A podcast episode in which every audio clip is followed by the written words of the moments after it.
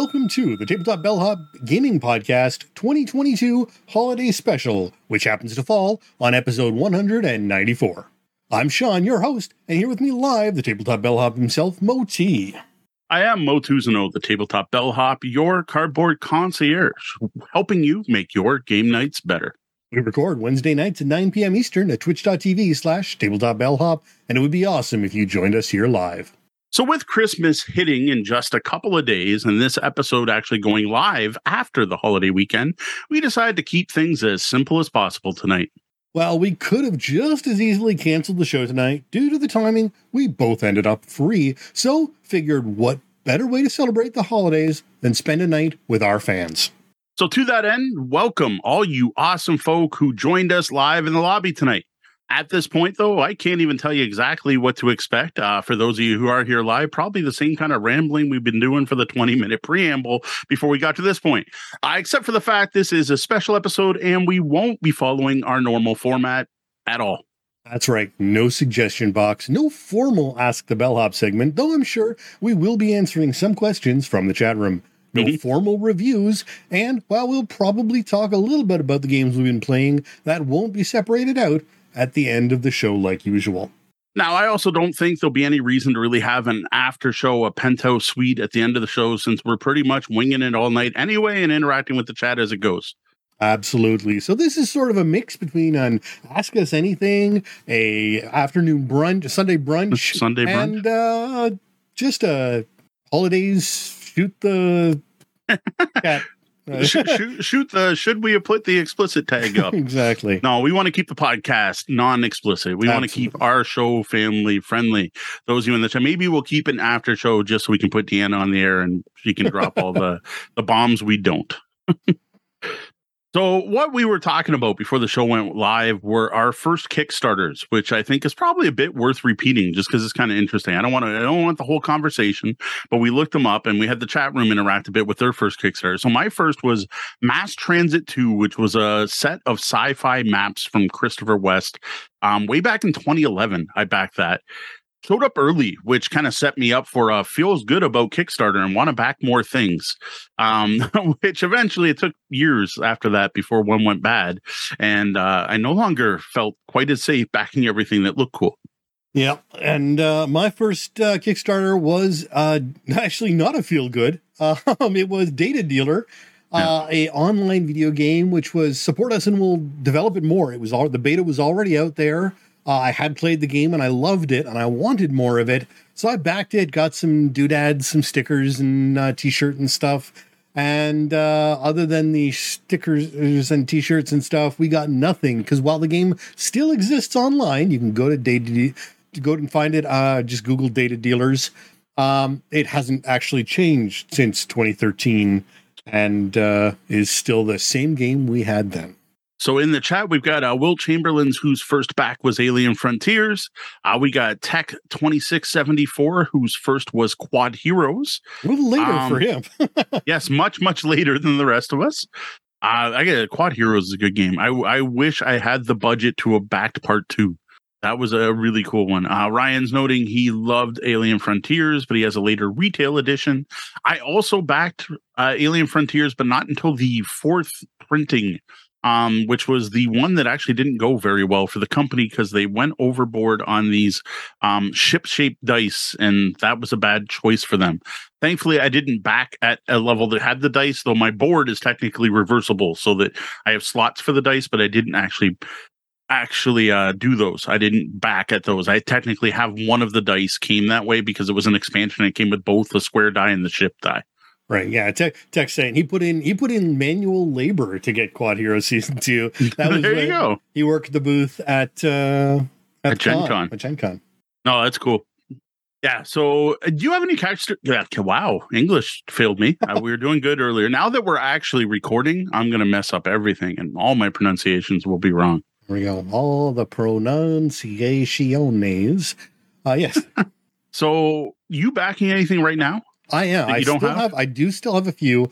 Um, there's actually well, there's quite a few that are still out there. I think the one I'm hoping that actually does show up, uh, in which case I will have it not for next episode, but the next episode after, is the uh, the sci-fi version of One Deck Dungeon, uh, okay. which is the uh, actually called One Deck Galaxy, uh, and I'm cool. I'm hoping that may have shown up um, by the time in within the next uh, you know a couple of episodes before the end of the year anyway. So very cool.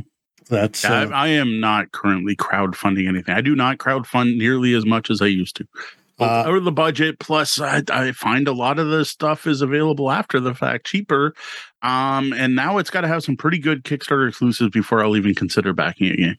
Yeah. And then I will admit there was some I was very tempted by this year. I did go in on DC deck building. Uh, and while they said December 22nd, December, none of us really expected that. Um, I expect in maybe a February. Um, they've right. shown they've shown some bits and pieces, so I know they're working on it and it's coming along. But I never actually expected it to show up in December. Fair. Uh, so Red Meeple Ryan's first Kickstarter was Steampunk Rally. And Roger and Dodgers then, was the book uh, board game design advice. I want to know. No one I want to pick up. I want to pick up. Um, oh, who does it? Eric Summer, who did the, or it might be Geoff Engelstein, the the big board game book of mechanics. That sounds fantastic. Like we've got our own, um, uh, you know, list of mechanics, but it's not great. I think it's Engelstein. Well, we didn't go nearly as deep as that well, book. No, I mean that like, book is is a uh, you know that's a college level doc, uh, book. Basically, that's it. It's got a ridiculously long name. Building blocks of tabletop game design and encyclopedia of mechanisms. Oh, Roger will be happy. He used mechanisms, uh, and that is by Geoff Engelstein. I was correct about that. I had the wrong name first. Eric Summer is the voice actor. Geoff Engelstein's the game designer. Well, actually, the entire Engelstein family are game designers. Uh, his daughters are now publishing games. Um, and Isaac Shalev. Uh, Will Chamberlain saying he just received Mind MGMT, the best hidden movement game he's played. Nice. Uh, mind management, which would be way more interesting if I'd read the comics, I think. comics look cool. Uh, after Sen won, like the amount of awards uh, that Sen was sharing, I'm like, okay, now I'm tempted by this. Plus, I like Sen's games. Right. Yes. Red Meeple Ryan also likes mechanisms. I still say language evolves. Both are applicable. Most people seem to say mechanics nowadays least when talking about board games. Yeah, yes. I, I, don't. I just give up. I mechanics. It's mechanics is what comes out of my mouth most of the time because yeah. it's what I'm used to hearing.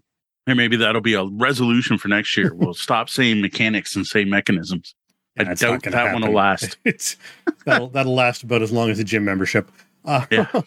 Oh no, the gym memberships last. It's the actual. Well, yeah, getting out of, of the gym membership is the problem. So yes. Oh, okay. This hat may not stay the whole night. It is warm. it is very warm. Yes, I know. Mechanics fix cars. Mechanics also make board games playable. It's kind of the same thing. And if you tweak them, oh, that's cool. A prisoner figure, like as in the prisoner, as in who is number one?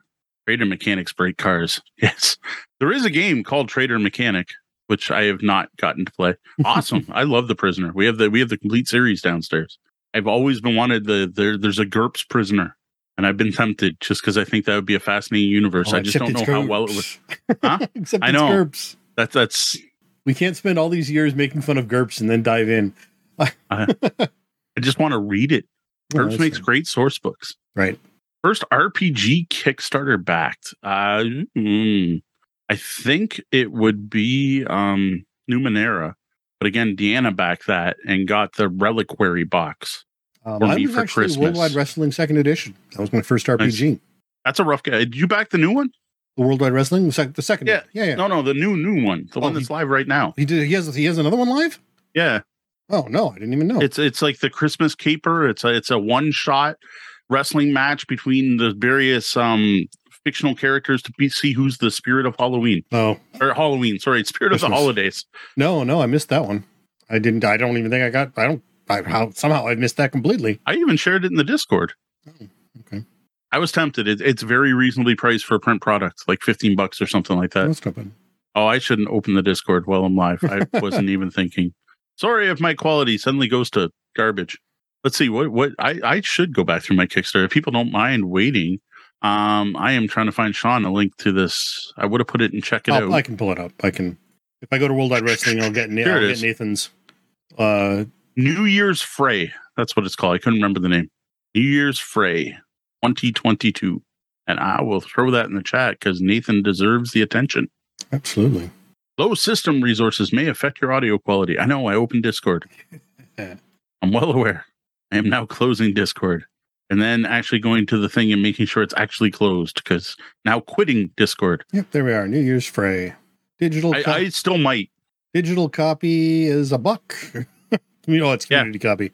Yeah. No, no, that, that's let's give a community Yeah, copy. five Like bucks. the, five bucks for digital. and then like 10 for print. for print. Yeah. Yeah, and I'm I'm really tempted at ten bucks. Plus, like I said, support Nathan. I I will admit, have you read Worldwide Wrestling too? Uh, I did actually go through. I did did go through it once. I didn't do. I did a. I didn't do a full read. I did a. Right. a you know speed read of it um, to familiarize myself with it. But uh, I have not because I haven't had anyone to play with. So Yeah. uh, I, I probably well we had planned. I think we had plans to play it at Breakout Con Yes. at Yes. the beginning did. of the pandemic. Pandemic. Yep. Unfortunately, that didn't happen. I haven't been back to Breakout Con, so all right. I am going to confirm that that was. Well, I won't know when that was, D, because you backed it. Deanna, of course, is and she games in the chat room. Our wonderful moderator. Oh, it's done. It's done. It finished on the nineteenth. oh, It did only it? a ten day. Oh, well, Darn. I guess I'm not I guess I'm it. not backing it. Um, over her shot. no, Red. McBrien saying Dungeon World. There you go. No, July. Westward. I forgot about Westward. So yes, the first RPG I backed is Westward, a steampunk western RPG using the Open Six system, the Cinema Cinema Six system, and I went all in with like metal dice and all this awesome stuff that went with it.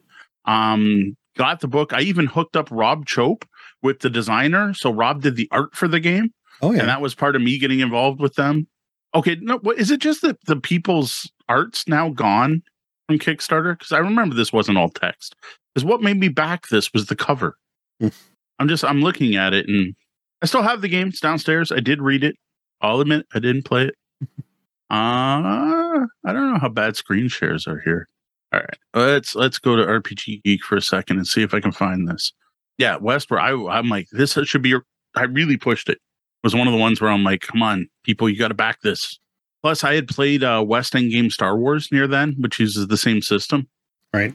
Yeah, that cover doesn't speak to me as much as it did in 2013. But so yeah, I saw this and I was like, that looks awesome. There's like a stagecoach and there's a giant mecha that's pulling it, and there's like old West hero, but then there's someone that looks like a tinkerer with like cybernetic limbs, and I'm like, that just looks cool. And at the time, of course, Firefly was popular, right? So it was kind of this cyberpunk uh, Firefly Old West, but in space, right? The the frontier planet that you're on, Right. steampunk Western role playing, and of course, all the mechs were steam powered, not technology. I just thought that cover was awesome. I'm like, I want to play that game. That's fair. There you go. Yeah, I totally like I I forgot that game basically. so it's downstairs. I have it. I did not run it. That was my first one. Regretsy's Big Book of Fabricated Folk Tales from Finland. That's quite the name. Yeah. Was Magicala's first. There you go. First RPG was Fear Agent for Savage Worlds. Yeah, my next one is um is Dungeon World. Right. Which I played. I read the book. I never ran it. I did play. Chris Sniezak ran me through part of uh what do you call it? The Airy Peaks, I think is what his his mega dungeon is called. Right. At midnight at Breakout Con because he thought he scheduled it for Sunday at noon, but instead scheduled it for Sunday at 12. And it ends up the con ran late enough that it was actually a Sunday, Saturday night game, which I almost missed if I wasn't actually hanging out with Chris at the time and I wasn't there when he realized it. I went, wow, okay, I guess we're staying up late tonight. Because we have a four hour session of Dungeon World that starts at midnight Oof. on a con at a con. So yeah, that might have been or no, that was Origins. Yeah, that was Origins. That wasn't even Breakout. Okay. October 2014 was Feng Shui 2. Numenera was 2013. See, I thought Numenera was older. Right. Yeah, then All my right. my second RPG was uh the the Galaxy um uh which I still haven't played for the Forged in the Dark Supers. Uh, oh yeah, yeah. system. Galaxy in Peril. Galaxies in Peril. So I still have something tickling my nose, and it's going to bug me all damn night. It's probably stuck in my glasses somewhere. Uh, but yeah, so I mean, I know we were talking about we were going to talk about what games are on our Christmas wish list, uh, and for Yeah. me, it's getting that uh, One Deck Galaxy, um, and getting that to the table. That's that's that's really. I mean, I ideally the wish list would include uh, the the DC deck builder, but I, I don't actually expect It's not going to show up so- in time. Yeah, it's not going to be here. All right. This is driving me nuts. My nose is so itchy. I think it's beard. I think it's mask beard because I did have a mask on for most of today. Right. Uh, my daughter had a, a concert, and wow, aren't grade school concerts fun? That's grade school concerts with no light. Couldn't even see her. Oh yeah, I hate that. Uh, they they had like no lighting, and Yeah. we literally couldn't find her. I was using my camera because my camera adjusts to low light better than my eyes, so I'm like using the camera zoomed in. Yeah, that was. I, I have a recording. I could play it for everyone, but I don't think you want to hear that. That said, one of my children's friends was a fantastic singer who has applied to Walkerville for singing, and I am certain they will get in because she was they sorry were the best performer of the entire show. What was I looking up? What was I doing? Oh, that Christmas list. I want to see what I actually put on it. What did everyone buy themselves as Christmas gifts? Nothing. I I tend to not buy myself games. All, all my games are my are by myself. So if I play a game, I've bought it myself. All right, here's what I actually put on my Christmas list. Um, Quacks of Quedlinburg, The Alchemist's expansion. Yeah, that would be awesome. I I love Quacks. I just never picked it up. It's not someone we work with, so it's not something I'd expect a review copy. So yes, want the Alchemist expansion for Quacks. Uh, Paladins of the West Kingdom because everyone keeps saying that's the best of the X of the direction of the compass Y games which I still my favorite still so far is Raiders of the North Sea, but everyone tells me Paladins of the West Kingdom is is the best of those series. So that's on my list.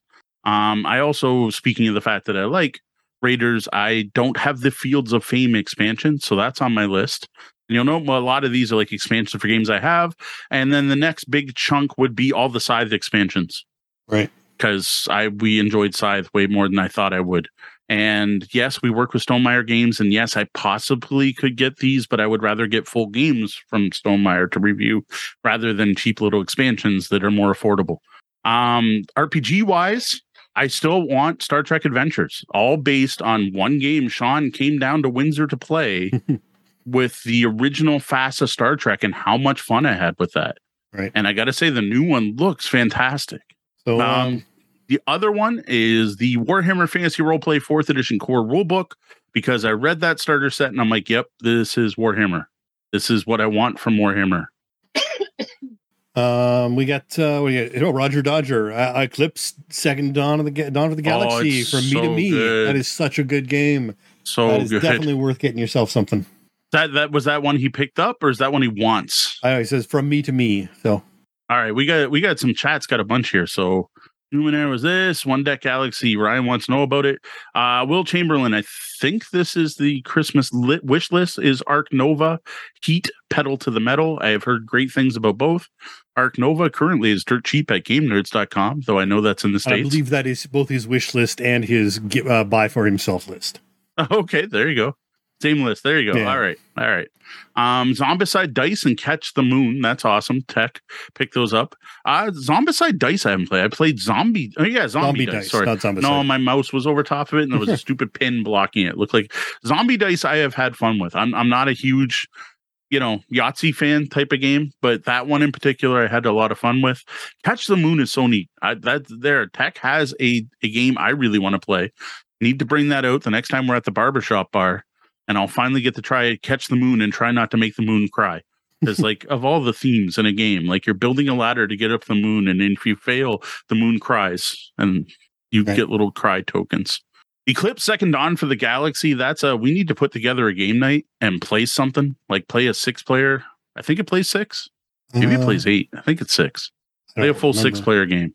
Uh, yeah, it's waiting for it's right. It's waiting for him. Uh, so Nice. the Road to Canterbury. I'm aware of that game. I don't. I haven't Yep. played it. I have not played it. I have not played it, but I have heard of it. Roger got that.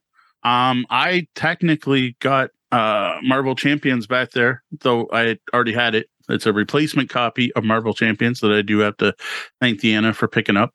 Um, it's back there because it's sealed, so I figure I might as well do an unboxing video because that's go. what we do with everything.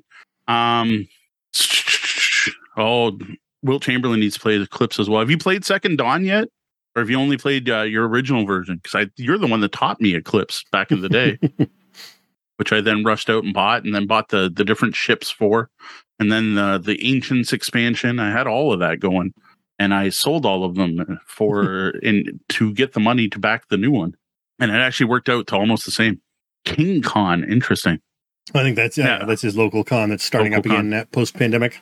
Nice. Second Dawn all in. Yeah, I did the same. Kickstarter. Yeah, I did the same, and and it was worth it.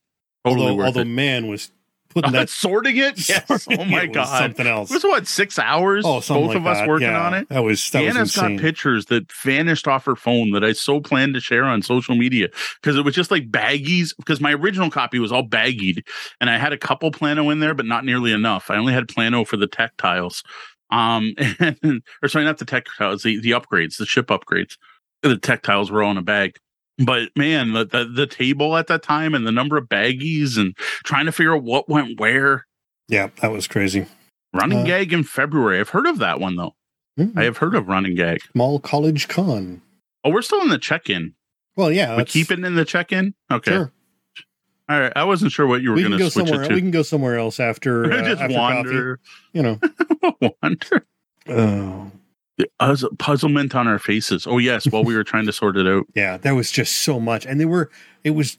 It was there was stuff that was like just a little bit different enough, and it was like, well, where do these actually go? Well, the And- weird part was they did a great job of separating out the expansions, but it meant you couldn't just like sort everything, Yeah. right? Like you couldn't just, oh, let's put all the tech tiles together. Like, oh no, wait, the whatever I don't even Broken Covenant expansion goes here, and the Yeah. Fallout whatever goes here. This shows how much I've I have not played any of the expansions and any of the Eclipse, even though I own them all.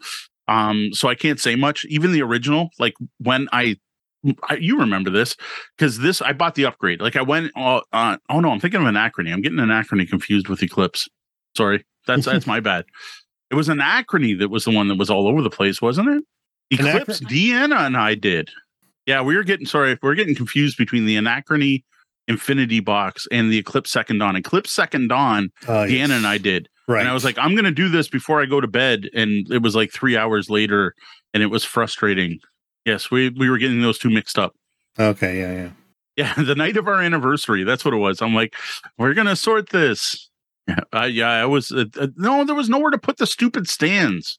That's what I remember being extremely frustrated by. There was no good spot to put the stands.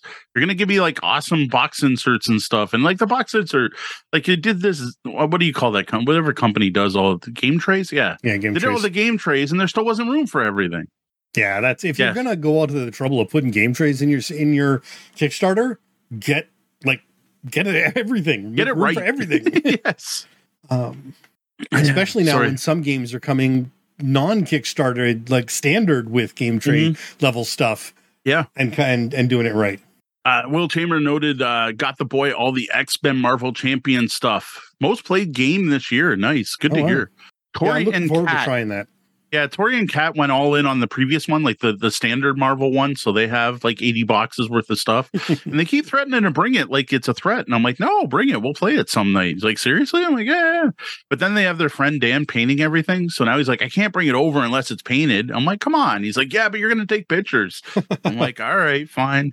I want to try. I've not played it. I, I've heard it's fairly simple, but that doesn't necessarily mean bad. Yep. Nope, absolutely. Even from someone who like got Weather Machine, which is awesome. Wandering the hotel tonight. us. Yeah, we don't know what oh we're yeah, yeah, we're all over the place. Go to the 13th floor and review. Well, we that's what we should have did with the Racco review. Oh, We should have broke out the 13th floor. Wow, yeah. We haven't used the 13th floor in a long time. So Ryan's asking, is there a game you received for Christmas last year you have yet to play? Um, Anything RPG for me, but I, I have stuff on the pile of shame that's definitely way older than a year. Was but I I don't, don't think there was think anything so. from Christmas last year that didn't get played. I think No, I'm pretty. I think good. everything Christmas wife got played. we we got uh, you know my wish list is pretty subject like like succinct it's stuff that i really want Yeah. um so last year i think was quacks of quedlinburg space base um which definitely both those got played Oh, yeah. lost ruins of arnak and dune imperium So yeah, all and that got all of those got played um deanna might remember if there was more trying to remember what else sent me a photo on facebook let me go over to facebook here oh i hate do it this way. I'm not screen sharing. What am I worried about? Yeah, don't worry about it. All good. I thought we didn't have a picture of that. All right, here you go. This is great. So yeah, sorry, we were thinking anachrony, the anachrony infinity box. Like, look at this. Yeah. like, like, just trying to figure out what went where, and, it would have been nice to have. and, it would have been nice to have two copies of that book Moe had is in his hands. yes. because that was the one that helped Well, there was explain. even a, the fact there was a book that explained what went where. yeah. When when when when one of your manuals is just how to sort the game. Yes. Though I gotta say, more games that have trays like that should have such a manual that tells you where to put things. There is that. Yeah, Tech Tech's one uh, wish this year is a tabletop bellhop mug. I yeah, I don't know. I I we have no excuse anymore. We we suck. That's all. That's, there, is no excuse. Uh, Okay, where where did my Twitch window go? I go? drove by the uh, the barbershop today, so I know where it is now. There you go. I noticed as I'm as I'm driving back to the the highway, I'm like, oh, I know what the. I should probably stop there because my hair desperately needs it. But it was Uh, eleven o'clock. It's way too early for a beer with a haircut. There you go. You could just get a haircut there. I know. I. And they were open. I was like, are they actually open this early in the morning? Because it really is early for beer and a haircut. But uh, Yeah, I don't know. I I think you can serve after eleven. Isn't that what the legally it is? Yeah, And I some think so. I days you can so. do it earlier. I think so. Something like that.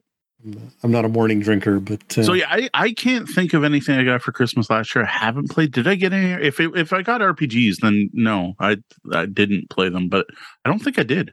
no, I don't. I don't. I- I'll admit I don't get a lot of games nowadays because I get a lot of games throughout the year. Right. Yep. Usually, it's it's stuff that you know came out a couple a few years ago that we're not yeah, it's going to be usually able to older review. stuff. Yeah, Um, and that's you know even Arnak was you know two or three years. yeah. and and Yep. same with Dune. Dune and Arnak were both 2019 games. Yep. That I got in 2021. Right. So yeah, I think I played them all. I'm I can't think of any I uh I I missed. I don't know if I have a list. Like I could. Is there a way to like sort Board Game Geek for when it was added to your collection? Then I could probably figure it out for sure. But I'm not sure if that functionality is there. Yeah, I don't know. I do not remember. So those were those were the games specifically on my Xmas wish list. If if like money was no object and you know I was rich, I honestly can't think of anything else that.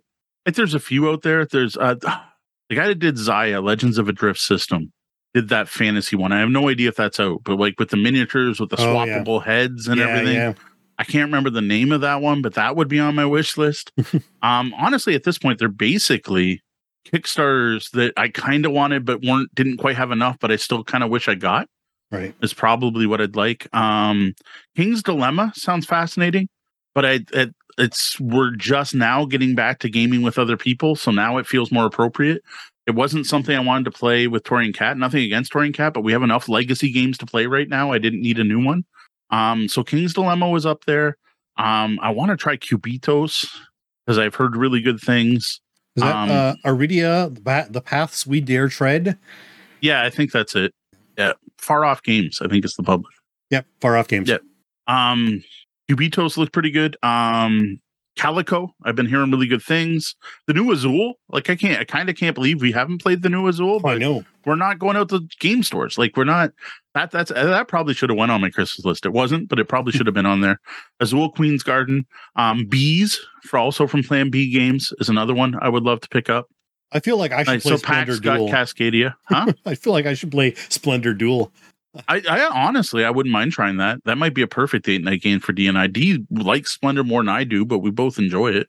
Yeah, so Pax got Cascadia for the oldest under the tree right now. No, Cascadia, like I said, Cascadia is another one. I've been hearing really good things. I would love to try out. There's just too much to play. Like, like I, I don't know how much you can see. You know what I mean? But Yeah. like, there's Dolce, still in Shrink. There's a pile of Valeria games here, four of them expansion for Horizon Zero Dawn. And big news here's here de, de, de, breaking news. Um, Adventuria now available in North America again, and they would like to work with us for their new Kickstarter coming next year. Um, and they have offered to send us their new campaign mode of play to check out and review. Plus, they would love it if we would produce more Adventuria content because they want to be able to link it all in their Kickstarter. So yes, Adventuria is back. Um, what I learned though is you can buy it from Studio Two, but don't. You want to buy it from the F shop at UlyssesSpiel.com, which I I could probably grab a link. They have everything. You can get this, including yeah the the oh, no, poltergeist. oh, this isn't it. But the the Master, Master- Taylor's Poltergeist demo kit, which we were like, you got to get the demo learn kit. how to play. Yeah, if you learn buy, how to play. It's learn how to play with the amazing. You can get the demo kit. You can get all the promos. Uh, one of my things, like in the new year, we need to go back and go to all our reviews and update the links because they're not good anymore. Right. Uh, Azul Master Tier, I do not need because it's Azul and it looks different. I don't, I don't need a different looking version of Azul. Um, another thing to know Plan B Games is going out of business. If you do want any promos for their games, go to their website right now. Um, you can get like the the Joker tiles for Azul, the deluxe tiles for Azul, the B token for bees, and so on. So, who's physically located in Canada? Is it a duel like a Plan B or Plan B canon? I don't. I don't know what these responding to. Oh, no, uh, from yeah, Plan Uh, B, yes. Aventura. Yeah, no, no, Plan B. yeah. So Azul and all that. Yeah. So check out Plan B Games if you want promos. I gotta admit, I love the Joker tiles. They're just a wild card, you know, but they they can be put anywhere, but they also have to follow the rules. I like them. They're a neat addition. It just it makes a, a game that's already good give you a little bit of a twist. Um. So yeah, Plan B Games. You go there now. Prices are U.S. but ships from Canada. No duty for Canucks. Deanna says, and Nice. I and it's literally a sale until everything runs out because they're they're closing down. Yep. I don't know. Maybe they got bought out for the third time. I think they might have. Asmodee might have bought out them out. Like the reason they're called Plan B is because they got bought out by Asmodee, and the woman relaunched a new company and called it Plan B. Because well, well, my first company didn't work. It got bought out by Asmodee, and I think this one did as well. So Although to be fair, some people consider that working perfectly. Um, yes, exactly. And people were joking if we are going to see like Plan C games and stuff like that. Yep. Yeah. Now, oh, that's right. Sorry. It that's right. It's three times. Yeah. So yes, they got bought out, and then they opened up Next Move Games, and then they got bought out. Next Move Games got bought out and became Plan B Games. And this would have been the third time they were bought out or something. It's it's ridiculous. I, I got to say, anyone who wants to be a publisher, I think your goal should be just get bought out by Asmodee and then start a new company. Well, I don't think you have much choice these days. If you're successful, you're going to get bought out by Asmodee. Yeah, it seems like it. Um, Stronghold somehow hasn't though. And like when Buonocore was in charge, he was like begging him, like, "Come on, Asmodee, I'm right here. I want to retire." He then did retire because he was doing well enough on his own. But like that was his retirement plan was get the company popular enough. I guess people really didn't like the thin cards and chipping resources and terraforming Mars. Yeah, you can do worse than the Asmodee money. Absolutely, Yeah, Ryan. exactly. But like, let them have you. Go do your own thing. Do it again. Next move, right? Plan B, Plan C.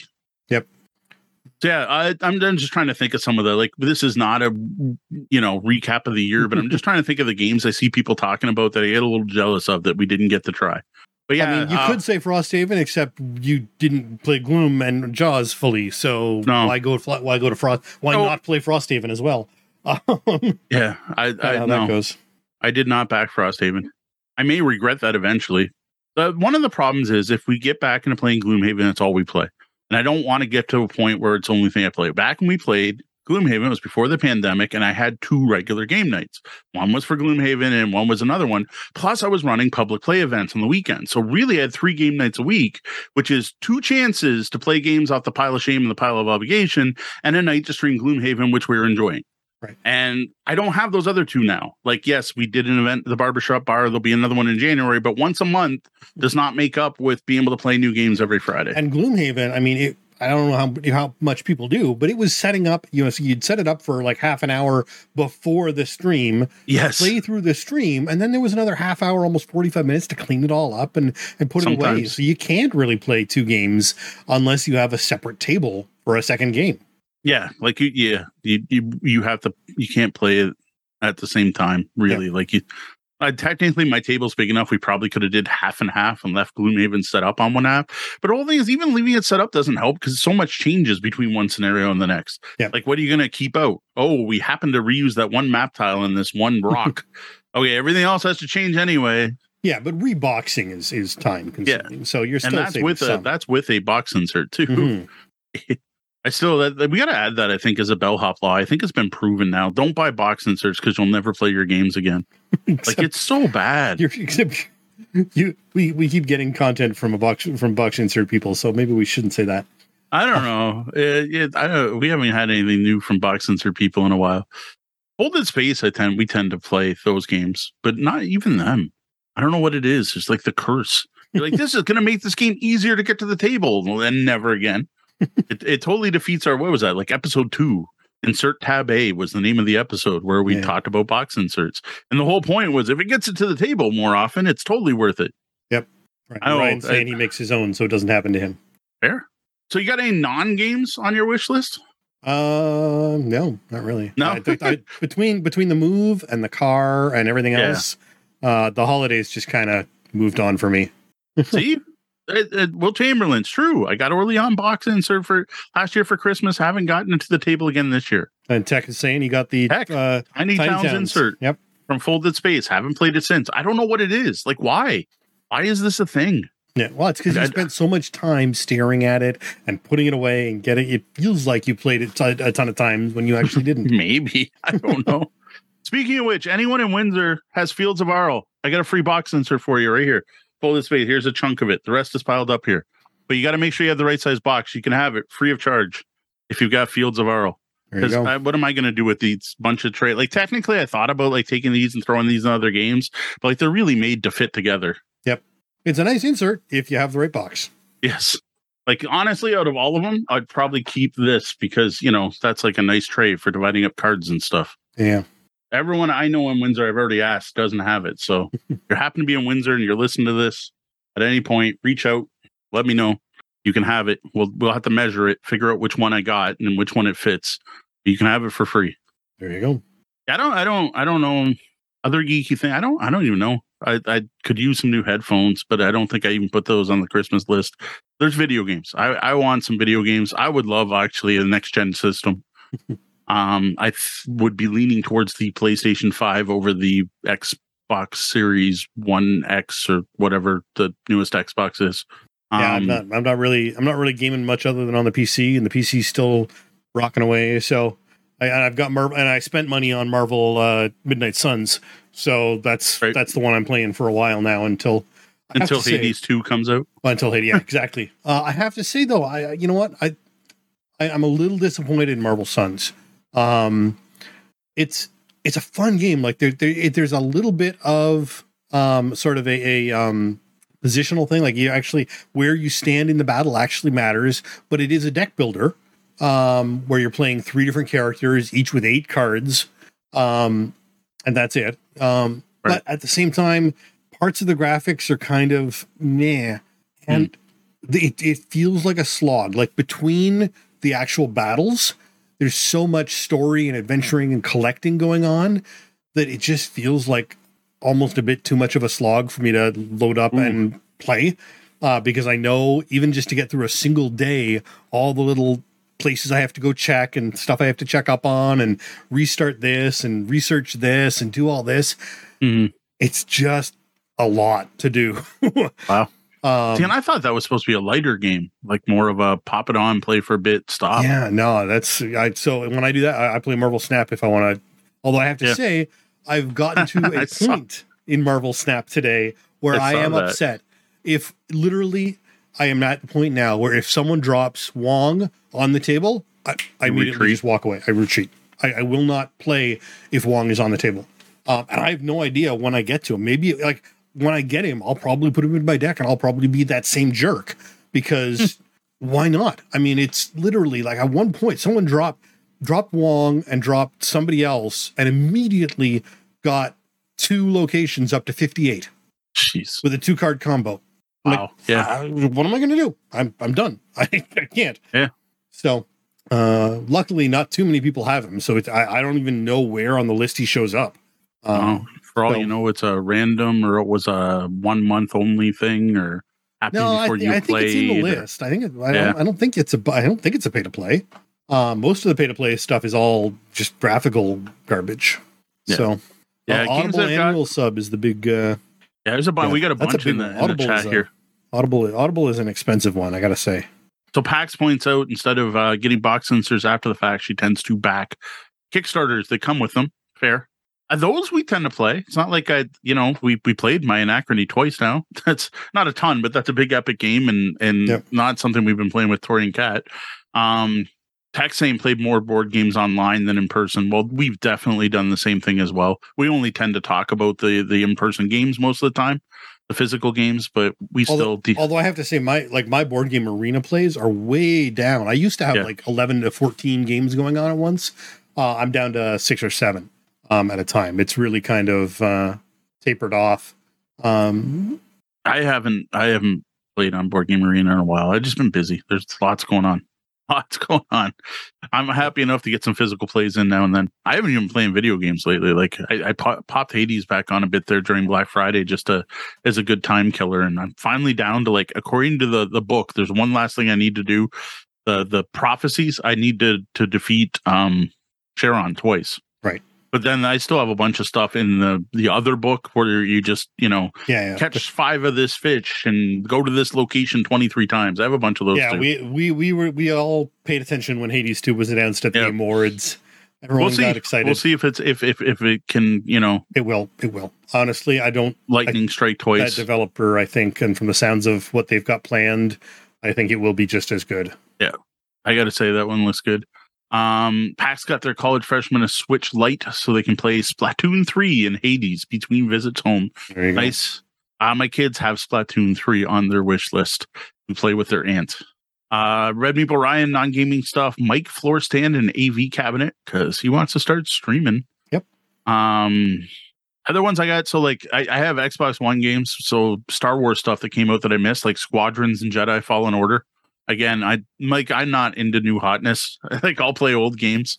Um, Middle Earth Shadow of War because I finished Shadow of Mordor and I want to play part two. Uh, the Outer Worlds, which everyone went nuts for for a while, but doesn't. I don't know if maybe I should wait because I don't hear much about it anymore. I I had it on my list. I almost pulled the trigger on it once when it went on sale, and I'm like, I, I know, I still hear really like, good things about it, so I Yeah. don't know. Uh, we picked up. Uh, well, did you pick up uh, Squadrons from Epic or no? Because you want it on console. No, because I want it on a console. I, Right. I did, but it's it's installed. I just I don't play games on my PC. I don't know if that that might change. like once we start actually like the PCs downstairs, the other PCs downstairs, and we're Right. streaming from downstairs and stuff. I don't know if I'll play down there, but I think I might play more up here because I'll spend more time downstairs. I don't know. Um. So yeah, I, Diablo three for the Switch is still on my wish list. I just didn't bother taking it off from last year. I don't know. I got a couple Super Smash Bros, but uh the kids got that, so they uh they got that for uh doing some good stuff and and you know being good non non Christmas gift that is sitting downstairs. Of course, they haven't been good with cleaning, so it's still sealed, but they physically have the game downstairs. Yeah, I'm I'm keeping my fingers crossed for Diablo 4, except at the same time, I haven't been playing any Diablo or any Blizzard content at all because, well, Blizzard are kind of idiots, Yeah. except Microsoft is supposed to buy them, but now they're being sued, so they may not be able to buy them because the Hmm. FTC is stepping in. So Oh, jeez. that's such a pain. I'm like, Sean in Windsor is an ex is a Christmas gift for all of us. Oh, There you go.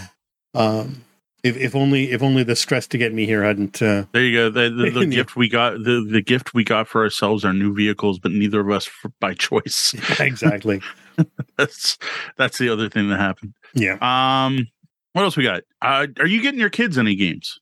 Uh, no, not. I, we're not. Uh, they've got a bunch of stuff, but they don't really play it without me. So, Right. You know, it's it's Fair enough. yeah, yeah. We're I- not this year. I, I was shocked. I had to think about it. I'm like, did we get the kids any board games this year? I'm like, no, not really. But to be honest, I, like we don't play a lot of games with the kids. We play on Sundays at, at Mims, but it's just the kids when they're here have their own things to do. My daughter is very active on um what is it? Uh programming Scratch. She's very active on Scratch. They're both really into crafting. Um Genevieve right now is just obsessed with reading everything she can get her hands on. I'm like, yes, if I say, hey, you guys want to play a game, they'll go down and we'll play a couple games. Like we played a bunch of mountains out of molehills and stuff like that. But it's not like like all- being all gamers in the same house doesn't mean we game together all the time, right? Yep. Now, what is happening is my oldest daughter, I don't know if I mentioned this on the show, has started up a board game club at Walkerville and is now every Friday stealing my games and bringing them to share with her friends at school. Though she is really fighting with getting anyone to play anything other than Monopoly and headbands. And I honestly like even being the tabletop bellhop, I'm like, I don't have an answer for this. Like, like I don't know how you get them. Like, if they're having fun, great. I don't know I don't you know get anyone how- to play Monopoly in half an hour. They do it though. They get 23 kids out, and like 16 of them will play headbands together, and the rest are all playing various, like multiple copies of Monopoly and somehow having fun. And I'm like, I don't know how to fix that. It's not in my wheelhouse well, of experience. they're having fun. That's the problem. Yeah, like, yes. Do you need to fix it if they're having fun? Well, yeah, that's part of it, right? And I'm like, I don't know, just keep bringing more and more interesting games, and the people you're playing with will hopefully get happy, you know, and loud, and people will be like, "Oh, what are you doing over there?" And maybe it'll eventually catch their interest. But what she's been really leaning towards is the party games, which sadly we don't have a lot of because it's not really what we love. Hamster right? roll. Like we need hamster roll. Oh, hamster roll's a good call. Yeah, that's a good one. And I'd say riff raff, but she'll never be able to assemble the boat. God, no, no. pitch car or something. Yeah, pitch car you can play in half an hour. Make it small.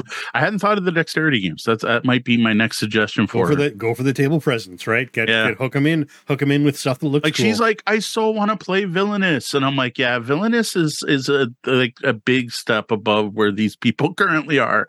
How mm. about you bring Hues and Cues? I yeah. guess Ven has been fairly popular so oh, far. Cool. Rhino Hero, yeah, yeah, I, yeah.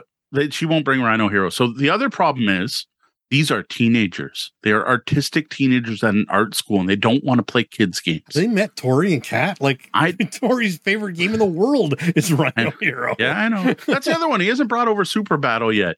He's oh, supposed yeah. to bring that over sometime so yeah i uh, so i we are not getting uh, video games yes they they have a few video games they are getting but no actual board games this year. And the other thing is we got them games last year and we still haven't even cracked one of the shrink. So they're talking about people who got games. No cuckoo's a kid's game? Looks like a kid's game. It can't look like a kid's game. She won't even bring ghost fighting treasure hunters because there's kids on the front cover. Like no one will play this. The Ghost um, Betwixt um, has kids on the cover. yeah, we'll bring that instead. Um, so yeah, I, I, and I'm like, I should be able to help them with this, but like, she doesn't want to bring any of the games I think will work because they're too kiddie. Like Magic Labyrinth with the marble underneath the magnet, like that's such a neat game. Yeah, it's simple, but like compared to headbands, it's actually kind of a step up. Too bad you still didn't have uh, the the um, the Chaos Dice game, the Cthulhu. Um... Yeah, that would be a good one actually. Cthulhu Kerplunk. Yeah, Plunk meets Yahtzee where where the fun part of the game only happens if you play badly. uh, so Will Chamberlain's list. This is a good one for the for for his kids. That, that I, we can. I want to be his kids. I want most of these games. Marvel Champions decks, which is again my my copies right there. Um, Summoner Wars decks. I'm assuming second edition Summoner Wars. I tend to play the app, but I do dig the game. Micro Macro Crime City. There's one that should have been on my wish list that I kind of forgot about.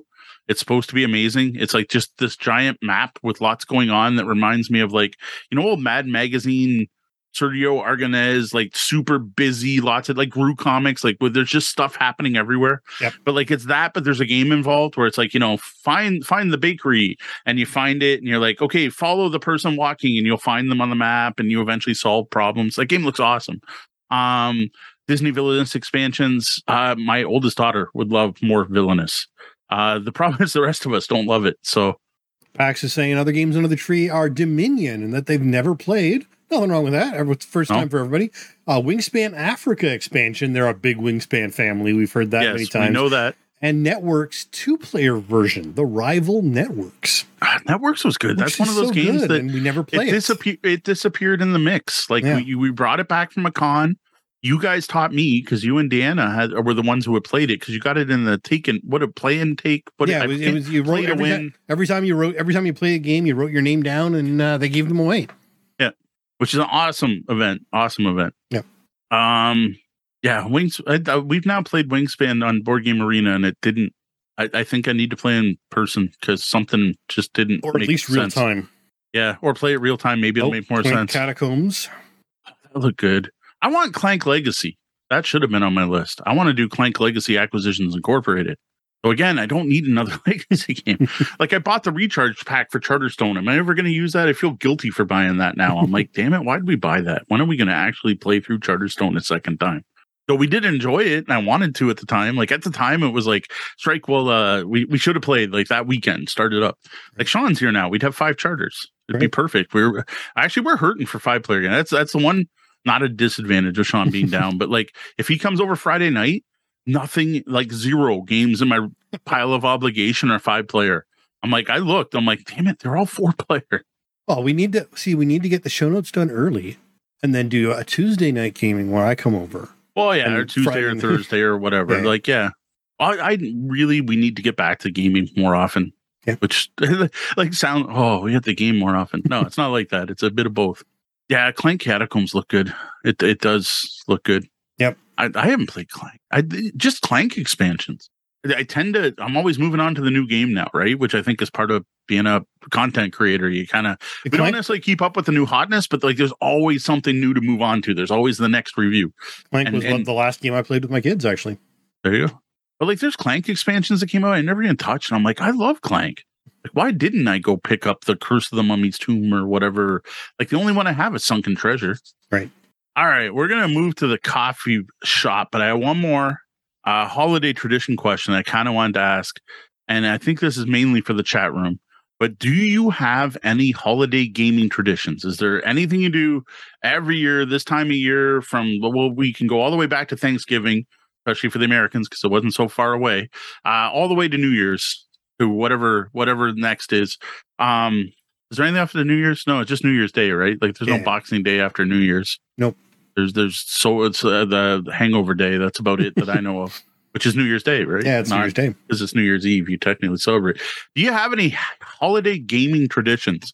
Um, one of our big ones that I we're still talking about it. I don't I don't know what we're doing is uh gaming in the new year which has also been one of Sean's traditions. One of the heck, even when we weren't hanging out that often, we tended to see you at least once a year on New Year's, and we'd have a big, I don't even know, 24 hour, 36 hour gaming event. It wasn't really planned. It tended to start whenever the first person showed up, and it ended whenever everyone fell asleep. So, yep. Uh, so that was a big deal for a number of years and became a big deal for a number of other people. And of course, that got ruined by COVID. And I feel bad. Like there were people who were like, "Oh, please, are you having it this year?" And I'm like, "No, it's sorry. Um, I am immunocompromised, and my mom is even worse. Like she's she's in rough shape. So we didn't want to take the risk." Um, Deanna and I have talked about it this year, and we're definitely not doing a big party this year, but we might do something. We'll see. So that's one of my big ones is gaming in the years. Um, another one is we used to also do Thanksgiving close to the American or the the the Thanksgiving, which was basically the same thing, but we didn't like provide alcohol and food like we do on New Year's. Like we'll put out cheese platters and cheese balls and that. Where Thanksgiving was just like, come over, we're playing games till people are sick of it, right. and I get you know two three tables going at once. Christmas Eve, we go to Brenda's house and we play games. For years, that has been Ticket to Ride Anniversary Edition the the big shiny like i actually have i don't even love ticket to ride like i it's okay but like that edition looks so nice like even i appreciate it when it's out on the table plus it comes with the 1910 expansion which i find greatly improves the game so we tend to play that with the the the 1910 expansion and the nice big cards instead of the hobbit cards and the shiny trains and we have an annual game of that and it's one my daughter well uh, one usually joins us as well um is it play six or only five? I don't even remember now. Uh, I think Genevieve's just usually. Well, you know what? It's it's been a while, right? Because we didn't do New Year's the previous two years. I just it wasn't safe to go out at that time of year or whatever. Or someone had symptoms or whatever it was. So Genevieve wasn't old enough to play before, and sure is now. So I'm not even positive. So Will Chamberlain um, does uh, extended family Boxing Day games. Oh, that's cool. Boxing Day we don't. I, what I've done the last few, this might be a new tradition, is I've done unboxing day where I will go live on Twitch right here and I'll open up the stuff I got for Christmas. I've, I've done that a couple. The only day that time they get played. Well, yeah, there is well, that. yeah, that does happen. That does happen sometimes. Uh, Pax um, is saying one of the great things is that a new FLGS opened in their town. They got to buy local games for an exchange. Oh, nice! It's always nice. That is cool, especially if they're a store worth supporting.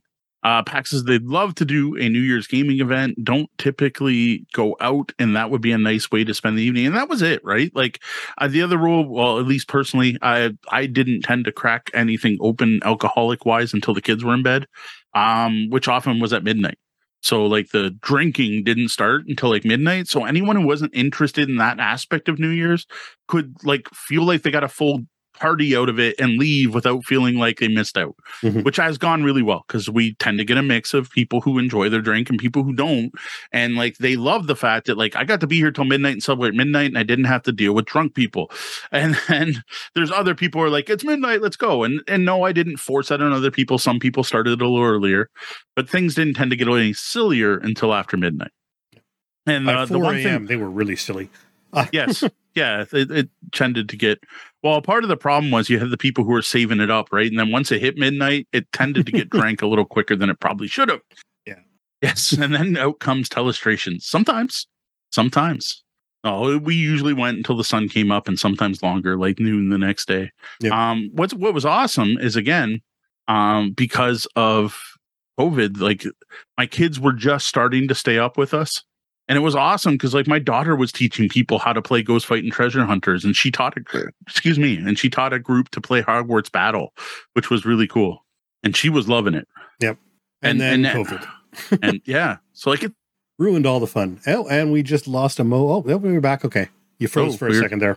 yeah i finally have the 12 player party pack Mm-hmm. and we have the 80s 90s see we'd have 80s 90s for new year's eve 80s, 90s, 12 player.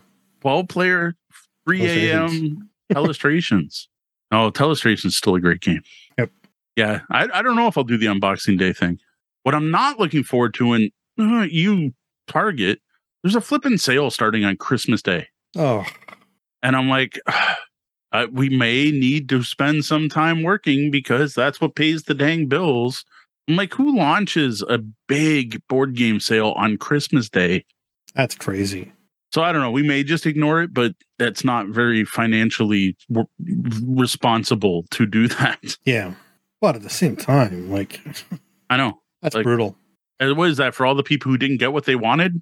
Go shopping? Is that that's probably how I'll promote it. Didn't get what you wanted under the tree. Check out the I don't even know. Deanna told me what it was. It was like whatever, fifty dollars off or save fifty percent, buy one, get one fifty. It was something like that. That's crazy. But anyway, All right. I could definitely I some coffee. just finished mine. So I, I, Right. that- this was my timer. This was like a sand timer for our board game tonight. I should start using that.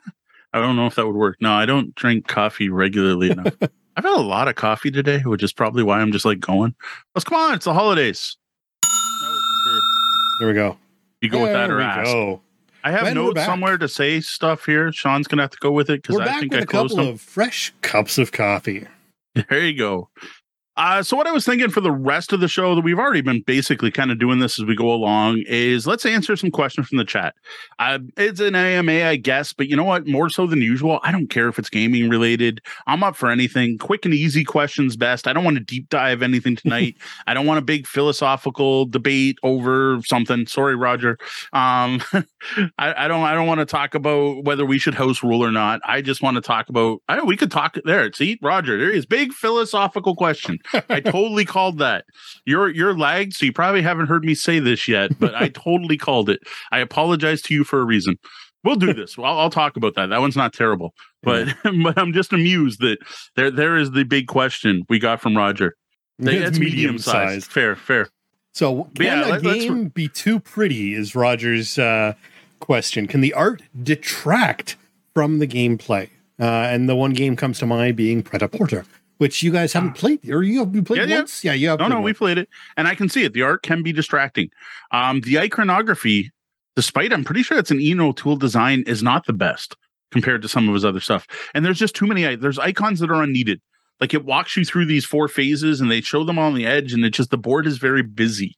Um, this happens a lot to me with card games. I complain about this with card games a lot. Part of it being because of my aging eyes, but a great example of it. Sorry, Mark, is Aldabas. Yep. The art that is prominent on the cards is probably the least important aspect of what's on those cards. No, no, no most- Ian on Pret. By the way, What's that? no Ian on Pret Porter. No E. Ian. Oh, Ian. Oh, okay. It wasn't Ian. Oh, Nope. Ian O'Toole. Wow. Um, the last time I was at an event, Ian was there, and we were talking about how many copies of Pret a Porter the place had, and Roger picked up one, and I picked up one. So my my my neurodivergent brain was connecting it to the wrong Ian Wrong there, Ian, even though yep. I know I just mentioned it. And no, I'm not diagnosed as that, but you know, every time I see someone who's like, "Oh, AD and AH brains work this way," I'm like, "Ah, that's how that that works." That's that's how we we got to that. I'm like Ian, Ian, yeah, I got Pret a Porter off Ian. What are you talking about? uh, and so did Roger. Um, someone else that was at the uh, Cal, I think, that was at the event was talking about it. yeah. Yeah, yeah no, I, totally I, I, I, haven't played Pret a Porter, so I can't comment on that one. But absolutely on card games, it just gets to the point where there's you're just trying to. You, you should be able to glance at your hand and know what's going on. Yes. Not glance at your hand and spread the cards and flip back and forth and try and figure out what's going on. And I, I don't mean the, the text part. Like, yeah, there are games where the text makes you do that. But yeah. when you're just looking at the iconography on the card, you should be able to glance and go. Um, Boba Mahjong, I showed you the other day. Yeah. Why are the suit symbols in the top corner like the smallest thing on the card? They're like this big. I now get that they're also color coded but if you have uh, an issue with color blindness, I don't think I don't think those are colorblind friendly cards based on the colors they're using, like a pale green and a pale pinkish I would red. Guess not. I'm guessing that's gray and gray to some people. Yeah, I would um, have to. I would have and to. And then also the with card design, the wild card. You pointed it out that it only says it on one side of the card. Yeah, even the way the I was having it fully re- reversible. Yeah, the way I had my cards split, spread, I didn't know it was a wild card because the wild card was hidden on the bottom. Aldebass though is the biggest one. That, like lately, I was I'm trying to teach this game, and all people focus on is the color of the door and the knocker that's on there. And yes, the knocker is an indication of what suit it is, but really the data you need is in the top corner and in the bottom for what the card does. The only reason the color on the door matters is you can't put matching colors together. That's the only rule you need to know. Yep. Why is the color of the door the most prominent thing? Now, I will admit with the expansion, there is a reason to collect colors of cards. So it matters a little bit more. But the core game, there's no reason for the most prominent thing on that card to be something that's a minor part of the game. Yep. No, absolutely. So yes, it can definitely happen. Um even even we were playing Horizon Zero Dawn last weekend, which we could talk a bit about that if we want, but we got some good questions from the chat. So maybe we won't talk about Horizon Zero Dawn. Back there in case we want to talk about it. Right there, this side. Um I don't know if you noticed it, but like they really showcase the machine art. The little side, it's like in the top right corner of the card, has all the stats you need. Like how much damage it takes to knock it out, and how much health it has, and how much scrap it drops. Like for functionality, those would be huge, big numbers across the top of the card that I can see from across the table. Yep but they really wanted to show you that monster. But then it's Steamforged, and their whole concept is beautiful looking games with beautiful miniatures. So I kind of get it, and I will admit it didn't detract from the game to me, but it just thinking about it in a design sense, like why it wasn't the important information bigger. Right. And then the card design of having a rule for a card on the back of the card. Remember we noticed that? I'm like, who does that? Yeah. Did it not fit? Like just scoot everything up. Yes, you cover up some of the art, but scoot everything up. Yep. Uh, so they actually um they do appear they do appear to actually be colorblind friendly. Um, okay. Fair. I'm I'm I'm I'm a little running shocked, it through the tests. Yeah, yeah, I'm just running it through the uh, the the colorblind simulator. So at, I guess my uh, next question is why even have the little tiny symbols? Yeah, yeah. Like like if it's if it's already clear from the rest of the card, I don't know. There's the. You can learn a lot from the traditional deck of cards. Yes, like absolutely. The fact the the pips are the symbol for the suit. Boba Mahjong doesn't have that. It's cute little boba bubbles or whatever tofu balls, whatever they are. They're cats. In boba. I'm sorry, they're cats. they they do look very feline. Um. So yeah, I, it can. You can definitely have art that detracts from a game. I don't know if I've ever played. Um, I, it can go the other way too. Actually, I I don't have a problem with it, but a lot of people find the art in Terraforming Mars distracting. They, they they focus too much on looking at that art and how the art doesn't match in the cards. And like personally, I I've never had a problem with the art in those game, that game at all. My complaint with that game is the um, thickness of some of the player boards and stuff like that. There there are other quality issues I wish were better in that game, especially at the price point because it's all just a whole bunch of cards, a board, and then some not so expensive components for a big price. Now, I will say I've gotten my money's worth out of that game, so I can't complain. Like I played that more than most games in my collection, so I fully feel justified in how much I paid for that game, but there are a lot of people who fixate on the art and how it distracts them. I haven't had that problem, but the fact people have complained about it means it does happen. Yeah, no, I I get it. Stock art games are problematic, especially when you're spending big money for mm-hmm. a stock art game.